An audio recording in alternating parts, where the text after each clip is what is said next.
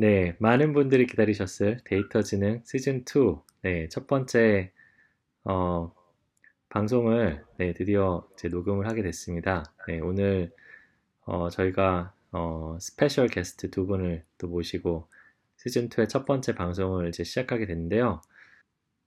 구글, 어, 에서 photo 관련된 또 computer vision 관련된 다양한 일을 하시는 김은영님, 네, 나오셨습니다. 안녕하세요, 은영님. 네, 안녕하세요. 네, 박수. 오! 네. 그리고 이제 어, 에듀텍 기업의 이제 또 대표주자라고 할 수 있는데요.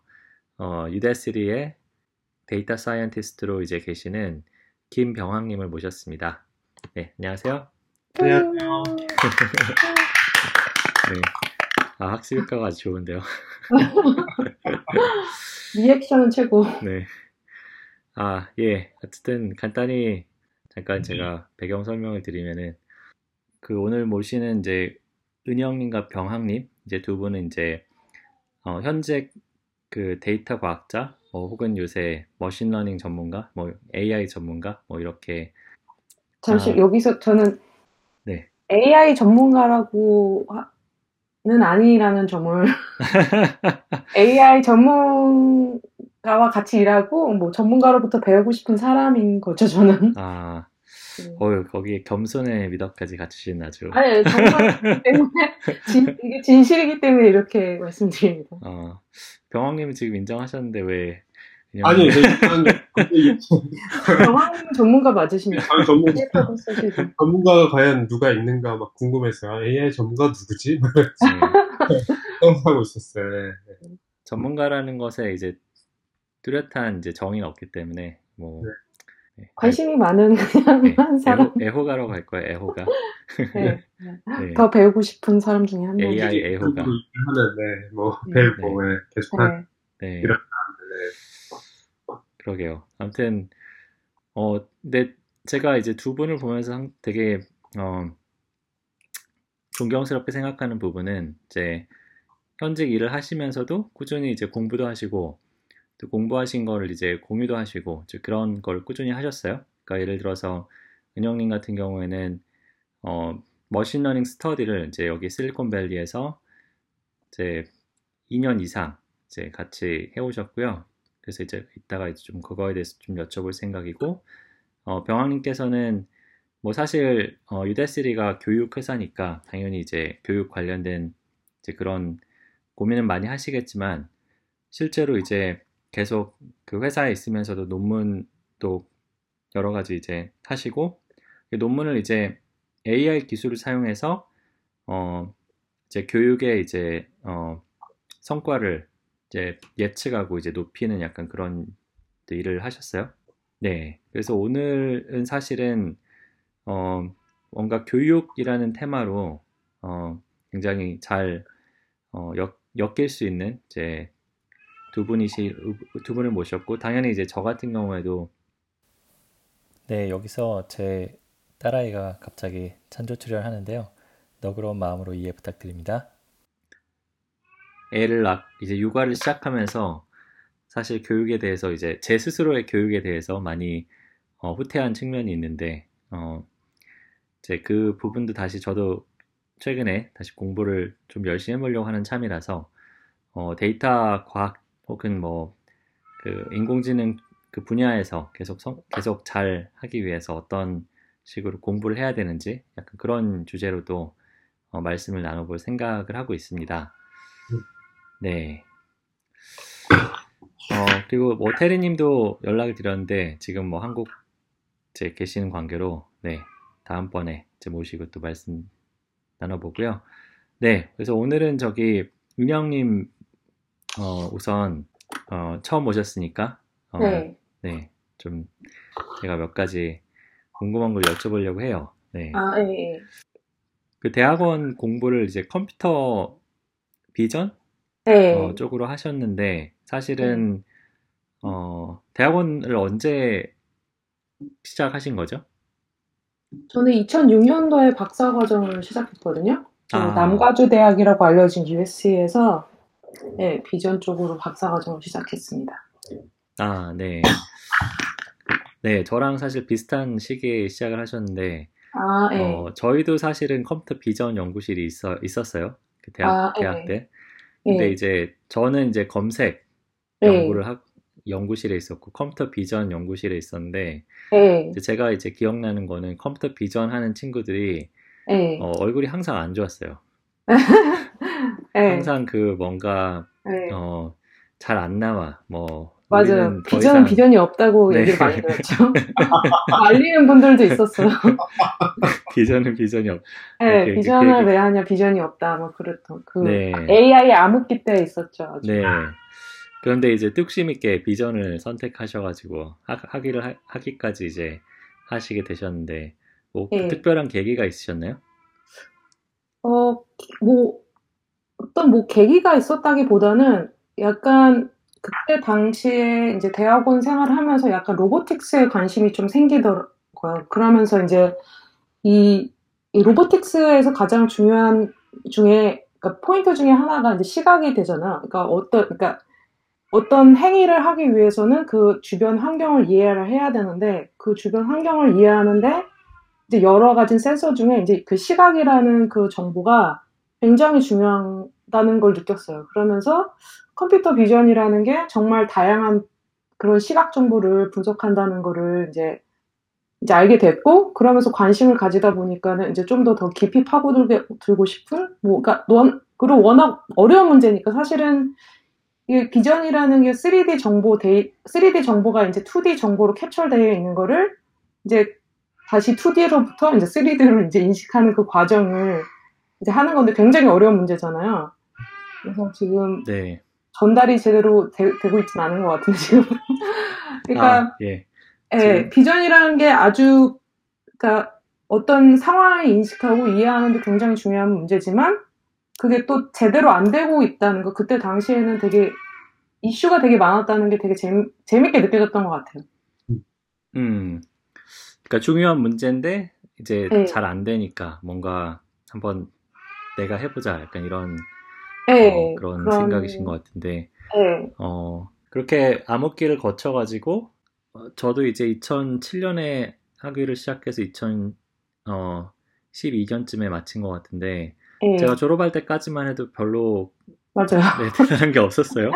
예, 그- 예. 근데 네, 이제 맞아요. 졸업하고 회사에 들어오니까 뭔가 뭐 비전 비전 컴퓨터 비전에 약간 뭐, 뭐 네. 중흥기다 약간 이런 얘기가 들리기 시작했는데 그때 어떤 그때 일을 좀그 그 관련 분야에 계셨던 분으로서 좀 어떤 분위기였는지 그러니까 저도 불행인지 다행인지 아니 사실은 그 그 그 computer vision 분야에서 차라- 진짜 최근에 이제 갑자기 이제 각광을 받게 된 이유가 이제 deep learning 다 아시다시피 이제 deep learning이 나오게 되면서 그 vision이 이전에 많이 하지 못했던 분야 가 성능이 안 나왔던 걸 정말 많이 improve 시켰었잖아요. 네. 음. 그러면서 이제 사람들이 이제 관심을 많이 가지게 됐는데 사실은 제가 저는 학교에 있었을 때는 deep learning이 나오, 나와서 인기를 얻기 전이었던 것 같아요. 직전이었던 것 같아요. 그래서 다행히 제가 하는 그 되게 deep learning보다 아주 뒤처지는 learning 방법으로 했, 했었는데 그 방법으로도 조- 졸업을 할수 있었던 것 같아요. 근데 한편으로는 네. 아, deep learning을 이제 학교에서 배워보지 볼 수 있는 이런 기회는 없었던 것 같은 없었죠. 그러니까 약간 과도기 같은 시절이었던 것 같고요. 음. 그 뒤로는 정말 많은 제가 제가 느끼는 점은 그 deep learning이 나오면서 이게 너무 이, 그 breakthrough가 생겼잖아요. 그 비전 분야에서 accuracy가 엄청나게 올라가고 그리고 다양한 분야에서 이게 가능성이 보여주니까 정말 너무 빠르게 변했던 것 같아요. 그러니까 저 이전에는 어 이게 가능해? 막 했던 부분들이 너무 너무 이렇게 정말 빠른 속도로 그게 보여지는 게 너무 신기한 것 같고 그 속도를 따라가는 것도 너무 힘든 것 같아요. 혹시 그- 병왕님께서도 어떤 뭐 의견을 주실 수도 있을 것 같은데. 네, 네. 비전에 대해서요? 아, 그러니까 이런 기술적인 트렌드에 대해서? 음. 아. 경황님도 학위를 비슷한 시기에 하셨나요? 저희랑? 아, 예, 저는 2006년에 시작했고요. 아, 예. 예, 2006년 시작했고 여기 베이에 2011년 크리스마스 갔으니까 예, 아마 음. 거의 오버랩 됐을 거예요 아마. 예. 아, 저희 셋 다 비슷한 시기에 아, 암흑의 길로 빠져들었다. 암흑의 AI 윈터를 이제 대학원에서 네, 보낸 잘 버티고 막 예, 나오는. 그러게요. 네. 음, 근데 그 전에 저는 궁금한 게 저야 뭐 음. 분야가 좀 달랐으니까 네. 그 전에 아무 그 낌새가 없었나요? 2012년까지.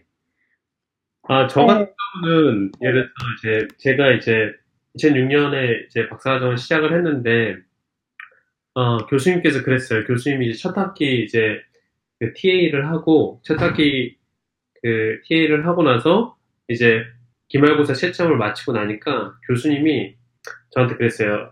저 아직도 그 되게 재밌게 생각하는데 넷플릭스 챌린지가 있으니까 우리가 음. 이걸로 한번 리서치를 시작해보자. 저한테 그렇게 얘기를 하셨어요. 근데 제가 그때 미국으로 온 지 한 4개월밖에 안 됐거든요. 그래서 제가 교수님한테 그랬거든요. 전 넷플릭스가 회사 이름인지도 모르고 교수님 저 공부가 좀 부족한 것 같습니다. 그랬어요. 그때 교수님이 아니 아니 이거 잠깐 있어봐. 근데 넷플릭스를 보여주면서 이제 어 제 저는 이제 맨 처음에 전통적으로 왜냐면 저희 교수- 그 지도 교수님이 information theory, channel coding 그런 분야를 했기 때문에 당연히 저도 이제 전통적인 통신 문제로 연구를 시작할 거라고 생각하고 있었는데 교수님이 이제 machine learning하고 information theory에도 어떤 연결고리가 있으니까 이제 한번 해보자 라고 그렇게 처음 시작을 하게 된 거예요. 그래서 사실 교수님이 이렇게 빨간색 아직 제가 그 타이틀이 기억이 잘 안 나요.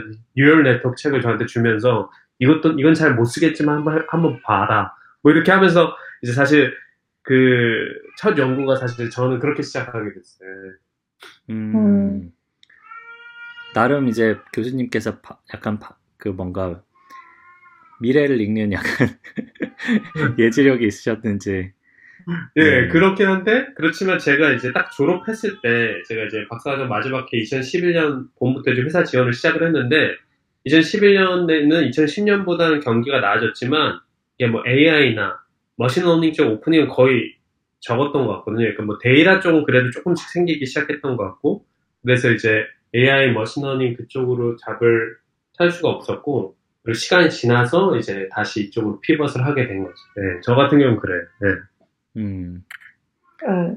뭐 제가 공부할 때도 그때 당시에는 그러니까 뭐 솔직히 말씀드리면 저희 lab은 lab은 약간 좀 포커스가 multi-view geometry 쪽이었어요. 그러니까 약간 아 그러니까 machine learning 자체를 되게 많이 쓰는 쪽은 아니어가지고 그래서 잘 몰랐을 수도 있는데 보통 그래도 저희 lab 안에서도 저 저조차도 이제 machine learning을 좀 쓰기는 많이 썼거든요.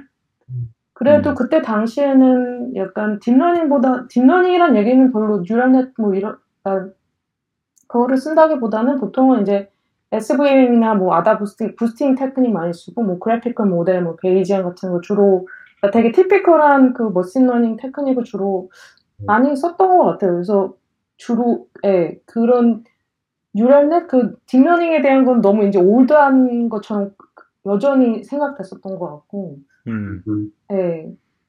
근데 어느 순간 이렇게 확 이렇게 터, 터졌던 것 같아요. 음. 어, 정말 그러면 그 거의 갑자기 정말 breakthrough네요, 그쵸? 그, 예. 뭐, 낌새가 진짜 있었던 것도 아니고. 갑자기 진짜 네, 예, 그랬던 것 같아요. 네. 어, 네, 어쨌든, 예, 저만 해도 이제, 아까 뭐 넷플릭스 챌린지 말씀하셨는데, 그때도 이제, 결국에 이제 부스팅 굉장히 사람들이 각광을, 맞아요. 각광을 많이 하는 약간 그런, 예, 테크닉이었는데, 어느 순간에 이제, 어, 그, 트렌드가 많이 바뀌었죠. 네. 그럼 계속 구글에서는 포토 관련된, 예, 구글 처음 구글 처음 입사한 팀이 구글 포토 팀이었고요. 포토 안에 이제 machine intelligence 팀이라고 이제 음. 그 사진이 올라오면 그 사진을 분석해서 user가 원하는 여- user에게 도움이 되는 형태로 정보를 변환해 주는 일을 하는 팀에 있었고요. 포토 팀에서 3년 정도 일하다가 작년에 이제 구글 리서치 안에 mobile vision 팀이라고 음. device 상에서 물체 인식하고 하는 팀으로 이제 옮겨서 이제 일하고 있죠.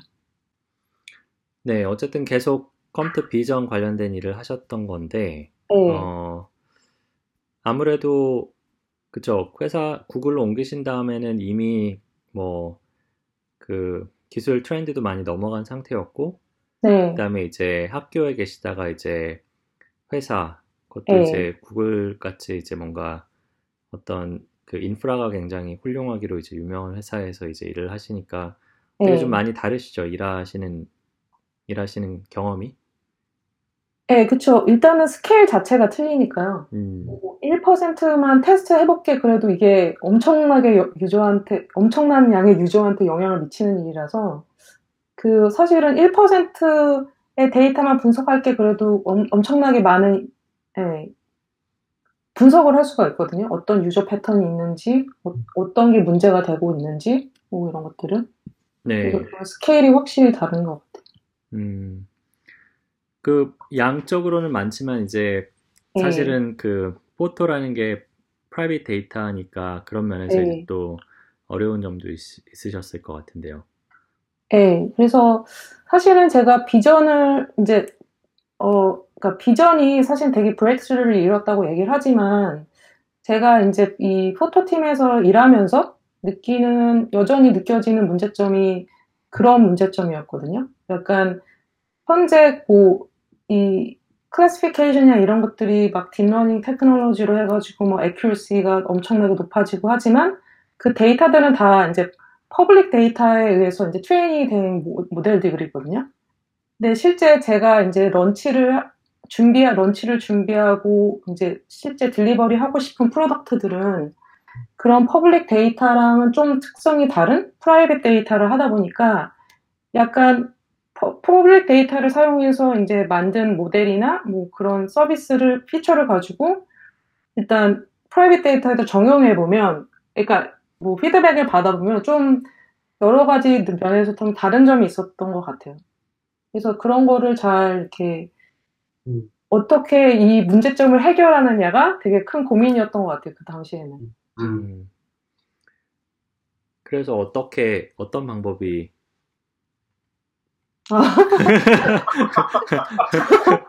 아주 예. 근데 이제 사실은 뭐 물론 이걸 말씀하실 수 있는 솔직히 범위 내에서.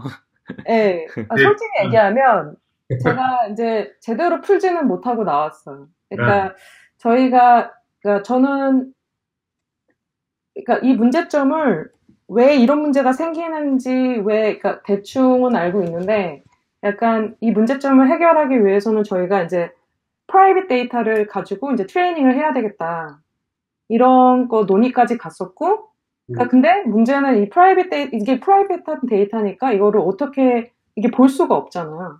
음. 그러면 보지 못하는 상태에서 이거를 이제 labeling, 그러니까 레- 보지 못한다는 건 이제 labeling을 제대로 할 수 없다는 거고, 약간 그 레이, 그런, 그러니까 unsupervised한 방법으로 이거를 트레이닝이나 아니면 evaluation을 사용해야 되는데, 그거를 잘 활용하는 방법에 대해서 이제 많은 논의가 있었죠. 그래서 이 부분은, 예, 어디까지 얘기해야 되는지 잘 모르겠는데, 음, 예. 여기까지. 네. 예, 네. 그래서 사실 그쪽 분야로, 그러니까 제 마지막 프로젝트가 그 포토에서 이 부분이었다가 하다가 나왔기 때문에, 예, 뭐 음. 제가 아는 것도 별로 없고.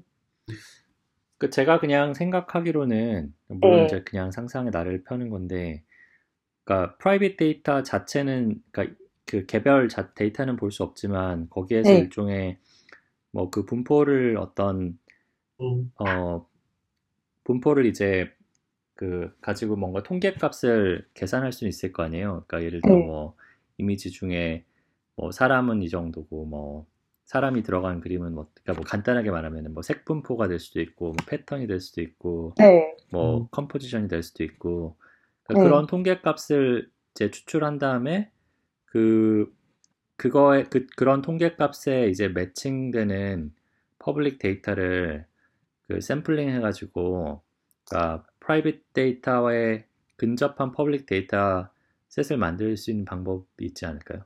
네, 그게 하나의 방법이었던 것 같고요. 근데 음. 사실은 문제가 어떤 문제, 그러니까 그런 문, 그러니까 제가, 제가 봤던 문제 중에 이제 하나는 일단 public 데이터에서 보여지지 않은 패턴들이 있는 private 데이터가 많이 있는 거예요.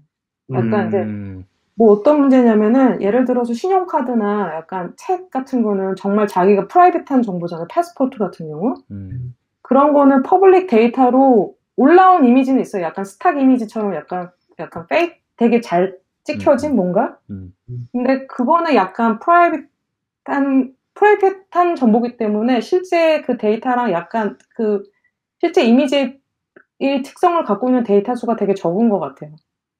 음, 그렇기 때문에 그렇겠네요. 되게 예. 예, 특정 public 이미지 형태로 되게 bias가 되는 경우가 있어요. 그러니까 음, 그런 경우가 주로 많이 있고 또 한 가지는 실제 커, classification 하는 서비스에서 커버하는 레이블보다 개인의 photo에 있는 데이터, 그러니까 그 레이블 자체가 너무 커요. 그 vocabulary 자체가. 음, 그러니까 음, 뭐 이런 것도 사진 찍어 하는 사진이 너무 많은 것 같아요. 저도 이제 뭐 이제 이 사진 보면서 아, 이게 뭐야 막 이런 경우도 되게 많이 있고 음, 그래서 그런 약간 coverage 차이, 약간 vocabulary 사이즈 자체가 너무 타, 다른 것 같아요. 그러니까 시- 현재 우리가 classification을 사, 사용하는 vocabulary 자체가 그 실제 private 데이터에 찍혀 있는 그 vocabulary보다는 좀 작은 것 같아요. 음. 그렇게 되면 이 mapping 자체가 조금 힘들어질 수도 있고, 그러니까 새로운 레이블을 add를 해야 되는데 그러면 이제 조금 예, 예, 음, 그런 문제들을 해결하는 게 되게 좀 재밌는 것 같아요. 음. 음, 그래서 저희가 사용했던 건 사실은 이미지 데이터뿐만이 아니고 뭐 user가 어떤 데이터를 정보를 제공할 수도 있잖아요.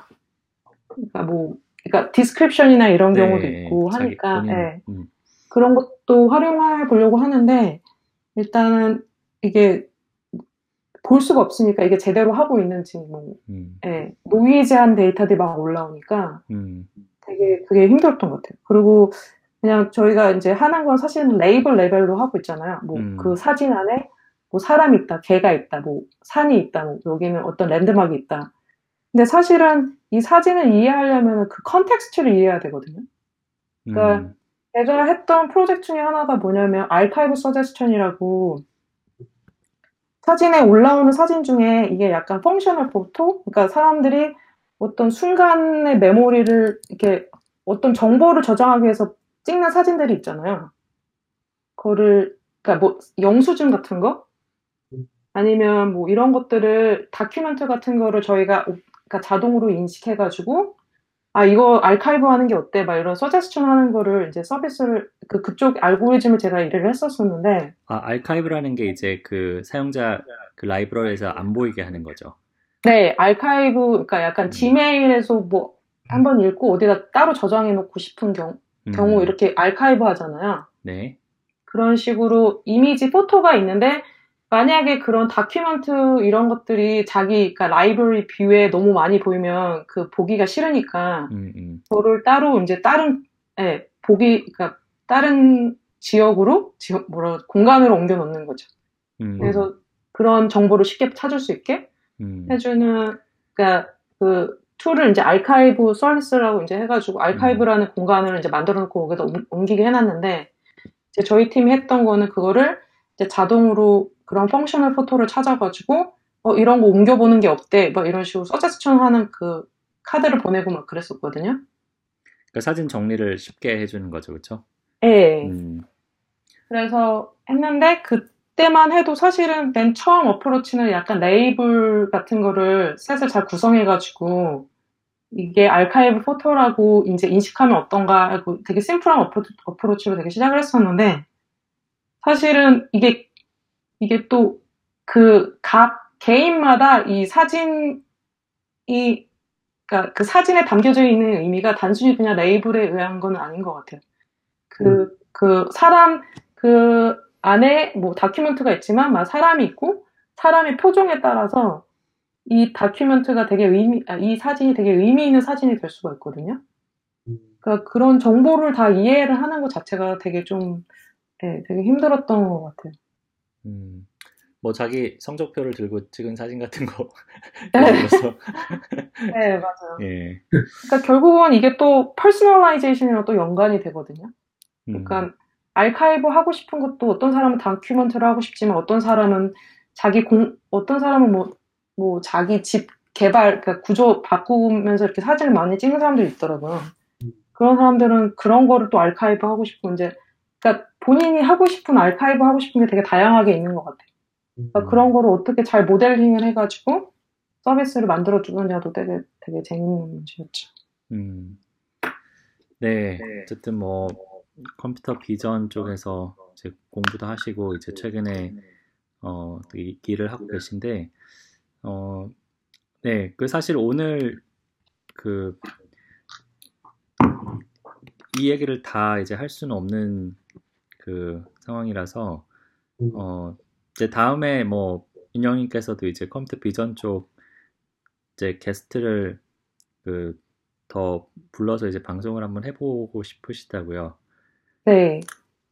그러니까 비전이라는 분야가 사실은 굉장히 큰 분야거든요. 그러니까 사람들이 이제 deep learning이 나오면서 뭐 classification 하고 뭐 그러니까 machine learning만 쓰는 테크닉 엄청나게 많이 있는 것 같아요. 그 segmentation 문제도 있고 pose estimation 뭐 여러 가지 문제들이 있고 그 안에 또 multi-view geometry를 어떻게 3차원 스트럭처를 이미지로부터 인식하는 문제도 있고 막 비디오로 넘어가면 또 다른 문제가 생기고 그래서 그 하나하나의 문제에 대해서 어떤 식으로 이게 개발, 발전이 됐는지를 알아보는 것도 되게 재밌을 것 같은 생각이 들더라고요. 음. 어, 네. 그리고 이제 저 병왕님, 네, 말씀하세요. 네. 그 제가 사실은 그 시즌 1에서 유데미에 계시는 이제 그 한기용님을 모시고 말씀을 나눴었는데, 네. 어, 그래서 유데스리 얘기도 잠깐 나왔어요. 근데 이제 그래도 좀 더 자세히 설명해 주시고, 또 이제 공부하신 거랑 이제, 어, 또 연관 지어서 이제 공부를 하신 거랑 어떻게 또 Udacity 가셔가지고 이제 하시는 일이 좀 다른지 그런 얘기도 좀 들려주시면 좋겠네요. 네, Udacity는 어, 지금 이번 여름에 딱 7년이 되었어요. 그래서 어, 딱 7년 이렇게 회사 found 된 지 7년 되었고 지금은 이제 어, 지금은 이제 유니콘이죠. 유니콘 시리즈 있는 이제 유니콘 스타트업이고 Udacity는 사실 Udacity가 시작된 거는 되게 그 간단한 그 세바스찬 트룬 이 이제 스탠포드에서 맨 처음에 어, CS computer science 교수로 있으면서 되게 스탠포드에서 이제 AI 그 인트로 클래스를 한번 이제 온라인에 열어보자 했는데 그때 이제 그 열었는데 그때 사실 학생들이 아마 제가 기억하기로 1, 1등부터 400등까지가 다 스탠포드의 학생이 아닌 학생들이 그 1등부터 4등, 400등까지 했던 것 같아요. 그래가지고 그게 사, 상당히 그 세바스찬한테 어, 전 세계에 이렇게 똑똑한 학생들이 많고 이 모든 학생들이 스탠포드에 다 와서 1년에 받을 수 있는 학생의 숫자는 정해져 있는데 어떻게 우리가 이걸 education scale하거나 온라인으로 더 accessible하게 만들 수 있을까 그런 어, 그런 그런 실험하고 실험해보면 좋겠다 그런 걸로 이제 시작을 했어요. 그래서 사실 그렇게 해서 회사가 시, 그 아이디어로 이제 맨 처음에 시작했고 사실 이런 저, 저 근데 그 네, 맞습니다. 그러니까 스탠포드 강의를 외부에 열었는데 그 네. 잘하는 학생들은 다 외부에 있더라. 뭐 그런 1등부터 400등까지 아마 외부에서 있었던 것 같고 401등이 스탠포드 학생이었던 것 어, 잘, 잘 상상이 네. 안 가는데 네. 뭔가 어, 아마 그 스탠포드에서 그 2011년 그 fall 가을 quarter에 오픈했던 것 같아요. 네, 음. 그래가지고 어, 마지막 final grade를 하니까 그래, 음. 그랬었던 것 같아요. 아. 네. 네 재미있는 일하네요. 네. 예, 그게 이제 되게 이 그때 뭐 세바스찬 트룸뿐만 아니라 앤드류 응도 그렇고 뭐 대프니 콜러도 그렇고 이제 나중에 Coursera를 이제 found했던 사람들이죠 다. 어, 그런 사람들이 다 그런 실험들을 비슷한 시기에 같이 옆에 있으면서 하게 된 거죠. 그럼 이 클래스도 열어볼까? 이 클래스 어, 뭐 대프니 콜러 같은 거는 대프니 콜러 같은 거는 probabilistic graphical modeling 그런 클래스를 올려보고 뭐 앤드류 응 같은 건 ML 클래스를 이제 비디오를 찍어서 올려, 올리기 시작하고 machine learning 클래스를 올리기 시작하고 그런 아이디어에서 시작해서 이제 사실 2012년에 어 이제 Udacity가 found가 됐는데 사실 맨 처음에는 그래서 많은 그 미디어에 맨 처음에 처음 되게 attention을 받았던 건 아 이런 뭐 Udacity Udacity뿐만 아니라 Coursera를 포함해서 이런 MOOC 이 회사들이 아, 이 대학교 교육을 replace 하겠구나. 이제 더 이상 대학교 교육은 이런 무기 다 온라인 free 클래스가 free education이 다 replace 하겠다라고 맨 처음에는 그런 생각을 많이 했어요, 사람들. 그런 기대가. 그게 어, 이런 온라인 education의 가장 first hype거든. 첫 번째 hype였는데 근데 그 시도가 철저하게 실패했어요.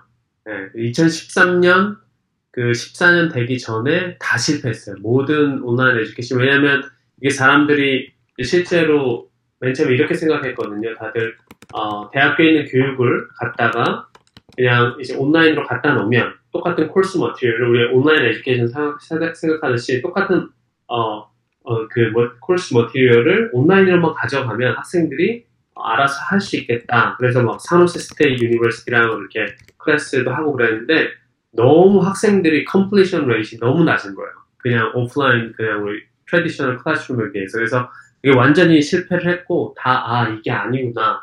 그래서 그때부터 2014년, 2015년 많은 그 이제 다른 회사들이 다 pivot을 하기 시작했어요. 이제 마켓 핏을 찾기 시작한 거죠. 그래서 Udacity 같은 경우는 특별히 그때 nano degree라고 이제 우리는 정말 24살 이상 어, 대학교를 졸업하고 왜냐면 이제 더 이상 우리가 어, 한 번의 교육으로 평생 살 수 없는 세상이 되니까 이제 가장 lifelong education 할 수밖에 없는 그런 시대, 세대가 도, 시사, 세대가 시사, 세상이 왔는데 그 세상 속에서 우리가 학 대학교의 major minor 말고 nano degree라는 걸 만들어 보자. 그래서 정말 누구든지 지금 자, 자기 회사에서 일하는 사람들은 거기서 upskilling 하거나 아니면 프로모션 되거나 그런 사람들 아니면 또는 어, 예를 들어서 다른 이런 space A에서 일하다가 space B로 transition 하고 싶은 사람들이 이 클래스를 듣고 그리고 이 프로젝트 다 project based 클래스거든요. project base를 듣고 나면 day 1부터 회사에 갔을 때 있는 그런 클래스를 만들어 보자. 그런 것들이 nano degree라는 이름으로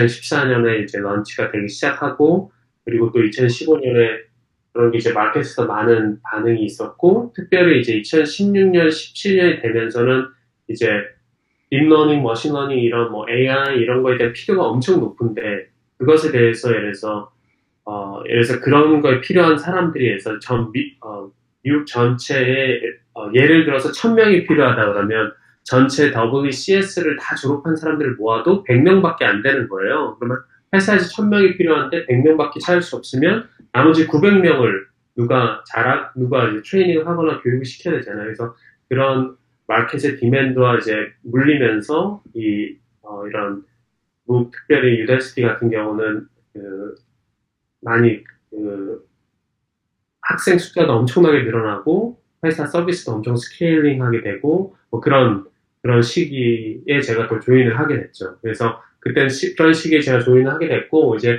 그러다 보니까 이제 전통적으로 그 전에 이제 사람들이 많이 하거나 학생 숫자가 작을 때 할 수 있었던 일을 더 이상 아무리 그 인스트럭터든 뭐 멘토든 티처 뭐 어떤 사람이 됐건 잘 경험이 예전에는 그 예전 학교 교실에서는 경험이 많은 선생님이 대부분 많은 걸 핸들할 수 있었는데 그 정도 뭐 학생 숫자 1000명, 2000명, 3000명, 4000명, 만 명 단위로 넘어가면 더 이상 이제 사람이 할 수 있는 거는 한계에 달하잖아요. 그래서 이제 그런 부분에서 AI가 어떻게 다 도와줘야 되느냐 이제 그런 것들을 고민하고 있으면서 이제 제가 회사에 조인하게 된 그런 시기가 있었습니다.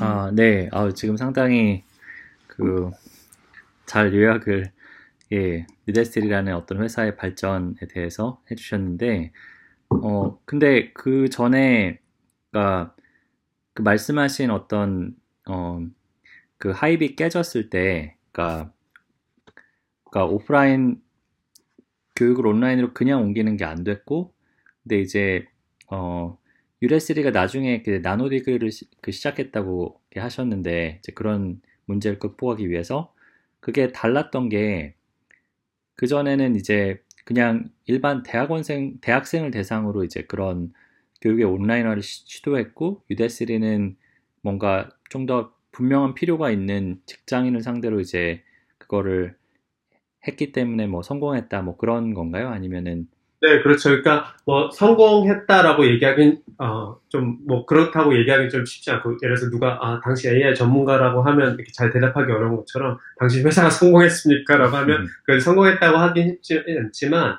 그 시대, 그 시대적으로 그런 필요가 엄청 커진 거죠. 이제 예전에는 대학교 때 한번 전공을 하면은 그 전공으로 대학교가 됐건 대학원이 됐건 전공으로 평생 이렇게 쭉 60살까지 살 수 있는 시- 세상이었는데 이젠 더 이상 한번 그 전공으로 그래서 5년, 10년 일하기도 쉽지 않은 세상이 되고 점점 이제 기술이 빨라지고 그게 디지털 이코노미니까 그래서 그런 것들 속에서 이제 사람들이 계속 필요를 이런 교육을 위한 필요가 demand가 엄청 많은데 그 예전에 예를 들어서 그냥 내가 그럼 내가 대학교를 마치고 한참 일을 하다가 아 내가 어떤 새로운 예를 들어서 machine learning 아니면 뭐 다른 새로운 뭐 디지털 마케팅 이런 새로운 subject에 대해서 배우고 싶은데 그런 게 이제 전통적인 대학원에 간다는 거는 대학원에 가시는 사람이 많지 않잖아요. 그리고 되게 그 높은 commitment잖아요. 사실은 뭐 여러 가지 면에서 그러니까 그런 것들이 아니고 다르게 할 수 있는 교육이 더 있을까? 그래서 온라인 에듀케이션 쪽에서는 이제 무크의 형태로 더 이제 학생들이 전 세계 어디 있든지 되게 억세서블하고 어퍼더블하고 인게이징한 그런 프로그램을 계속 가는 거고 그리고 그러면 그 전통적인 대학교들은 가만히 있느냐? 그렇지 않죠. 전통적인 대학교들은 어, 더 자신의 프로그램들을 더 모듈화해서 더 잘게 짝 쪼개가지고 사람들이 더 짧은 뭐 6개월에서 1년 동안 그리고 또 더 잘 소비할 수 있도록 자기네 어, 에, 그 education 컨텐츠 잘 소비할 수 있도록 그렇게 하면서 제가 생각하기에는 MOOC도 그렇게 lifelong education에 대한 포커스를 가지고 리드를 하지만 그렇지만 전통적인 학교들도 자기 그 프로그램들을 adapt하면서 전반적으로 이제 그 24살 이상의 사람들 교육의 필요에 대해서 점점 좋은 교육 그 provider들이 많아지는 그런 형태로 2016년, 17년, 18년 지금 변하고 있는 것 같아요. 에듀케이션. 궁금한 게 있는데 그러면 유다시티는 그런 되게 다양한 서비스에 어떤 점이 다른 거예요? 아, 그 기본적으로 제가 그, 그 질문이 뭐 이런 거죠. 다른 이제 콜세라나 유데미도 있고 있는데 유데스티는 어떤 게 갖고 다르냐 이런 질문이죠. 네, 뭐 유튜브 같은 데 보면 뭐 스탠포드나 이런 강의 올라오는 것도 되게 많고 맞아요. 네, 막 그런데 어떤 면에서 차별화를 두는 게 목적인지 좀 네. 궁금해서. 그 기본적으로 저희는 University of Silicon Valley를 생각하기 때문에 우리가 기본적으로 YouTube에도 많이 있을 수 있고 또 어디 가서 이제 되게 material, material 많이 할 수 있는데 우리 그 대부분 material을 우리 저희는 in-house에서 만드니까 학생들 trust를 되게 받으려고 하는 거예요. 그래서 아 진짜 Udacity 클래스 다른 데서 돈 쓰거나 시간 낭비하지 말고 Udacity 클래스만 딱 들으면 정말 내가 알고 싶었던 거 대부분 알 수 있다. 그리고 실제로 그냥 아는 거에 그치는 게 아니라 job ready, career ready 되는 클래스, 그 skill set을 얻을 수 있다. 그 trust를 하는데 되게 시간을 많이 쓰고요. 그래서 그 학생들의 그 trust를 잘 받고 그리고 그거를 끝까지 이제 그 trust를 잃지 않으려고 컨텐츠 개발에 되게 시간을 많이 쓰죠. 사실 그게 되게 큰 차이고 약간 마켓 어, 포커스가 좀 다른 부분이 있어요. 그래서 Coursera 같은 경우는 좀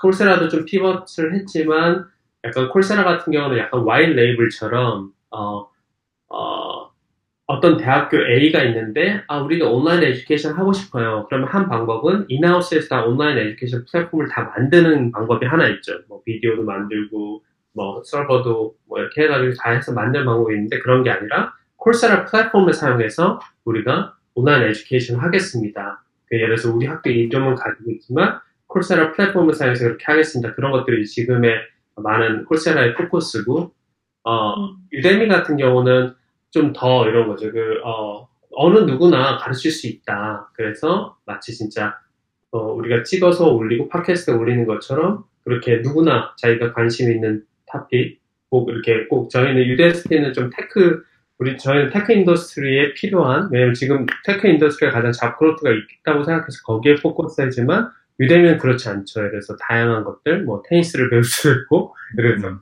어, 그렇게 다양한 그런 좀 마켓플레이스, 약간 유튜브처럼 마켓플레이스처럼 그런 사람이 자, 아무나 이제 올릴 수 있고 누구나 올릴 수 있고 그런 세 가지 회사들이 조금 조금씩 약간 성격이 좀 달라요. 그리고 또 뭐 예를 들어서 K12로 가면 K12는 이제 칸 아카데미나 K12라는 게 이제 미국의 그러니까 초중고를 말씀하시는 거죠. 네. 네네네. 그래서 네. 초중고로 가면 칸 아카데미 같은 게 non-profit이거든요. 사실 non-profit인데 그런 회사들은 이제 오히려 이제 학교 선생님들이 뭐 수학 같은 거 가르칠 때 모든 선생님이 다 수학을 잘 가르치는 건 아니잖아요. 그러면 그런 선생님들은 아, 칸 아카데미 어디 가서 몇 개, 몇 개, 몇 개 레슨을 듣고 몇 개, 몇 개, 몇 개 퀴즈를 풀어. 이렇게 어사이먼을 줄 수 있죠. 그래서 이제 학생들의 전반적인 그 수업, 수업과 이해의 것들을 도와줄 수 있고. 각각 좀, 어, education 자체가 사실 edtech 자체가 되게 umbrella가 되게 커 보이는데, 사실 네.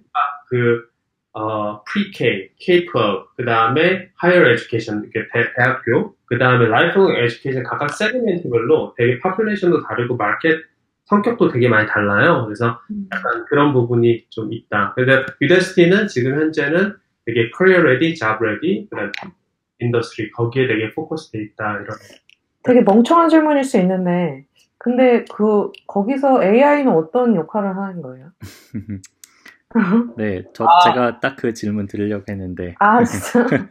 예, 참고로 그, 그 뭐냐, 에듀, 에듀텍에 대해서는 그 시즌 1에 그 한기용 님 그 출연 방송을 제가 링크를 해드릴 테니까 예, 거기 맞아요. 보시면 좀 자세히 예, 또 들으실 수 있습니다. 네, 그래서 AI가 이제 에듀텍에 이제 어, 예. 공헌하는 거는 이제 또 병원님께서 시- 실제 하시는 일이니까 좀 더 자세히 예, 설명해 그래서 주시면. 어, 뭐, 그, 기용님께서, 어, 저보다 더 이제 유데, 유데미나 이제 에텍 중에 오래 계셨기 때문에 훨씬 저도 그 방송 들어, 에피소드 들었고, 그, 어, 되게 잘 설명해 주셨다고 생각하고, 기본적으로 저, 저희 같은 경우는 왜 유데스티에 AI 팀이 있냐. 그러면 저희는 이제 세바시안 트룬의 질문에서 항상 생각을 해요. 저희는, 저희는 항상 그 되게 바쁘잖아요. 회사 일이 되게 바쁘고, 프로젝트 너무 많고, 항상 그러면 딱 불러요. 그래서 아, 너희 되게 잘하고 있는데 너희 그 future of education 어떻게 될 것 같아? 에듀케이션 미래가 어떻게 될 것 같아? 그럼 물어봐요 갑자기. 그러면 맨 처음에 제 리액션을 그러거든요. 아 바빠 죽겠는데 왜 지금? 근데 또 그러고 나면 한 2주, 3주 저희끼리 브레인스토밍이 되게 많이 해요. 뭘까? 아 우리가 지금 뭘까? 근데 제가 지금 이제 Udacity를 이제 1년 지금 이제 딱 1년 됐는데 어 저는 저 제가 생각하는 우리 AI 팀의 비전은 이런 거거든요. 그 어, 기본적으로 가장 harsh한 온라인 education에 대해서 가장 harsh한 criticism은 이런 걸 수 있다고 생각해요. 가장 가장 날선 비판은 이런 거라고 생각해요. 어, 너희 온라인 education 잘 생각해 보면 지금 딱 모습 보면 그냥 비디오하고 PDF 파일 모아놓은 거, 넣은 거에다가 대신 컨텐츠가 제 되게 그 up-to-date된 컨텐츠일 뿐만 뿐인 거 아니냐라고 할 수 있는 게 가장 생각할 수 있는 가장 날선 비판이라고 생각을 해요. 왜냐하면 교육의 educational methodology 자체가 생각해 보시면 그렇게 많이 변하지 않았어요. 지난 어, 10년 돌이켜 보면 그렇게 많이 변하지 않았어요. 그래서 사실 어, 우리 팀 자체가 뭐 우리 안에 lab이라고 얘기하기까지는 좀 아직 작은데 팀 자체가 생긴 지가 좀 1년 조금 넘었는데 그래서 저희는 이제 기본적으로 education space 자체에 많은 것들을 바꿔야 된다라고 생각을 많이 해요. 그래서 뭐 제가 뭐 첫 번째 와서 했던 프로젝트들은 그냥 정말 진짜 그 그런 과정 속에 제일 처음 그냥 stepping stone이라고 생각을 하고 앞으로 예를 들어서 이런 거죠. 어, 지금 같은 경우는 모든 학생들이 다 똑같은 sequence를 배워요. 그래서 어떤 어떤 background에서 어떤 학생이 어떤 나이에 어떤 지역에서 오던 그 사람이 상관없이 다 똑같은 sequence예요. 물론 자기가 어떤 컨텐츠를 알면 skip할 수 있죠. skip하고 또 다시 돌아올 수 있고 이런 것들은 이런 freedom은 있지만 뭐 모든 교육이 많이 그렇죠. 그냥 정해진 syllabus를 쭉 따라가잖아요. 근데 지금 요즘에 보시면 다 예를 들어서 위키피디아나 웬만한 하이퍼텍스트를 가시면 자기가 한번 클릭을 해서 보다가 아 이 컨셉 내가 잘 모르겠는데 그러면 또 그 컨텐츠 tree에 따라서 다음 걸로 가고 다음 컨셉으로 가고 또 그냥 어떤 사람은 그걸 알면 또는 그에 별로 관심이 없으면 그냥 그걸 skip하고 다음 걸로 넘어가잖아요. 그래서 되게 많은 그런 personalization이 더 low level에서 깔려야 되는데 사실 education에서 지금 personalization은 어 당신이 이런 아 코스를 좋아할 것 같습니다. 라는 되게 high level의 코스 recommendation 수준이거든요. 근데 지금 저희가 이제 생각하는 건 1, 2년 내에 더 컨텐츠 레벨로 또 그 코스 sequence 레벨로 personalization, adaptation 그쪽으로 저희가 그 비전을 가지고 있습니다. 그 personalization에 대해서 궁금한 게 약간 그 어떤 그 개인에 대해 대해서 어떤 모델링을 다 하는 건가 아니면 그러니까 뭐 물론 그냥 각각 개개인은 하는 게 아니고 뭐 그 clustering 그러니까 어떤 개인의 cluster를 만들어서 cluster마다 이제 모델링을 할 수 있을 것 같은데 네. 약간 그런 식으로 approach를 하시는 건가요? 아니면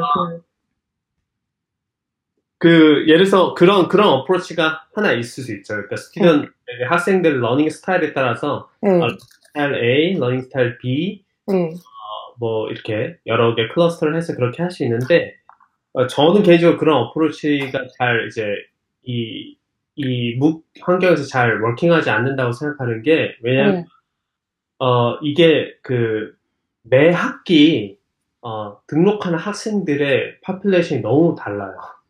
그러니까 음. 웬만한 예를 들어서 어, 어, 좀 다른 부분이 있어요. 그래서 왜냐면 그냥 그냥 대학교면은 대학교거나 대학원이면은 그래도 어느 정도 admission을 가지고 아, 어느 정도 background가 약간 homogeneous한 부분도 있고 물론 diversity는 있지만 그 안에서 그렇지만 어느 정도 education background 면에서는 약간 homogeneous한 부분이 있는데 이 MOOC는 그런 게 없거든요. 음, 누구나 들어올 수 있고 그래서 어, 되게 다르고 그리고 MOOC 환경 자체가 우리가 온라인 education이 되게 저희가 그 컨텐츠가 새- 정말 바뀌는 속도가 엄청 빨라요. 그러니까 대- 한 학교에서는 이 코र्스 컨텐츠를 뭐 매 quarter별로 refresh 하기가 쉽지 않잖아요. 그래서 근데 우리는 거의 뭐 매 quarter보다 더 빠르게 컨텐츠를 refresh하고 또 새로운 그 프로그램들이 계속 나가요. 그래서 블록체인이 필요하면 블록체인 또 나오고 그러면 그 전에 그 전에 그 전에 학습한 그 전에 train된 그 학생들 cluster가 없는 거죠. 그런 경우에 있어서는. 네, 음, 그런 challenge들을 좀 다른 방법으로 해결하는 거가 저는 좋다고 생각이 들고 실제로 이제 그런 것들 첫 해 많이 했죠. 예, 그래서 음. 음, 또 질문을 안 할 수가 없는데 그래서 그런 challenge를 어떻게 해결하시는? 그 저도 사실은 그러니까 그 은영님 말씀하신 대로 그 데이터가 제일 문제일 것 같거든요. 데이터가 사실은 그 학생들이 그러니까 내가 어떤 학생이 이제 딱 들어와서 그러니까 뭔가 예를 들어서 뭐 그 뭐 machine learning을 배우기 시작했어요. 그럼 이제 그 학생한테 맞는 어떤 sequence를 추천해주고 싶다. 그러면은 우리가 그 학생에 대해서 아는 게 있어야 되고 그다음에 그 machine learning이란 도메인에 대해서 아는 게 있어야 되는데 사실은 그- 그게 그게 사실 없잖아요. 그래서 이제 뭐 clustering 말씀도 하셨는데 이제 그것도 이제 병학님 말씀 들어보니까 쉽지 않은 것 같고 그럼 그리고 어떤 데이터도 되게 적잖아요, 진짜. 그러니까 막 되게 장기간 일한 사람이 아니면, 그러니까 그 런, 그러니까 그 수업을 들었던 사람이 아닌 이상은 약간 그 사람의 취향을 제대로 알 수 있을 만한 데이터도 되게 적지 않나요? 아 그러니까 저희는 이제 기본적으로 이제 timestamp 데이터들이 있잖아요. 그러니까 timestamp log가 다 있으면 저 제가 prefer하는 방법은 timestamp log, log가 다 있으면은 그걸 가지고 모델을 잘 트레이닝해 예를 들어 semester A 예를 들어 어떤 어 어떤 프로그램 A에 학생들이 예를 들어서 한 몇만 명 있다 그러면 그걸로 잘 어떤 모델 A를 train을 해요 그 네. 모델 A를 잘 train을 하고 그리고 예를 들어서 그 다음에 semester B가 됐고 그 다음에 완전 어, 새로운 어, 프로그램 B가 생겼다 그러면 unsupervised domain adaptation 해서 이 모델 A를 사용해서 un- unsupervised learning으로 이제 그, 그 학생들이 원하는 걸 prediction 하기 시작하죠. 네. 근데 그런 것들이 이제 사실 저는 맨 처음에 어 그래서 그런 것들이 좀 문제가 되게 interesting했어요. 그리고 실제로 그래서 이제 뭐 최근에 논문도 그런 거였고, 예, 그래서 그런 내용, 예, 그런 음. transfer learning 테크닉을 많이 썼죠. 그래서 음. 네. 어, 굉장히 또 흥미있는 그 소재가 많을 것 같은데, 어, 다행이네. 저만 흥미 있을 줄 알았는데 다른 분들도 이게 네. 근데 다 연관된 것 같아요. personalization, 뭐 private 데이터, 그러니까 약간 좀 특성이 다른 데이터를 어떻게 잘 활용해서 이제 하는가.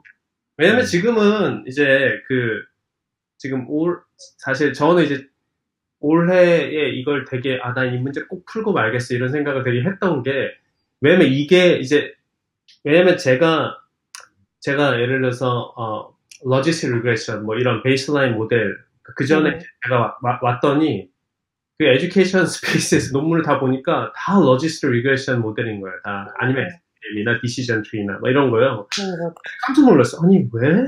그래서, 근데 그런 이유가 있어요. 그런 이유가 있어요. 왜냐면 되게 이, 전통적인 education은 되게 샘플 사이즈가 작아요. 왜냐면 생각해 보시면 전통적인 classroom에서는 샘플 사이즈가 되게 작잖아요. 그래도 학생 숫자가 작잖아요. 그러니까 되게 그 되게 reliable한 interpretation 되게 중요하고 그러니까 되게 risky한 모델링을 하지 않는 약간 그런 resistance가 있는 거예요. 근데 이제 이런 이런 MOOC 같은 이제 되게 large 데이터 리즘으로 오면 그런 것들이 많이 깨지고 이제 더 이상 사람이 할 수 없는 상황이 되니까 어쩔 수 없이 딥러닝으로 가야 되고 그러다 보니까 제가 이제 되게 회사 join하자마자 막 크리스마스에 막 쉬지도 않고 해가지고 되게 좋은 모델 하나 딱 했어요. 그래서 아, 이 모델 봐요. 이제 이거, 이거면 다 됩니다. 라고 했더니 저한테 했던 처음 그 리더십의 질문이 그거였어요. 그래, 그건 좋은데, 그래, 그 좋아, 좋아. 다 좋은데, 그, 그래서 그럼 새, 새 클래스가 생기거나, 그 다음에, 어, 학생 population이 많이 바뀌거나, 그럴 땐 어떻게 handle할 거야? 그래서 제가 이제, 아,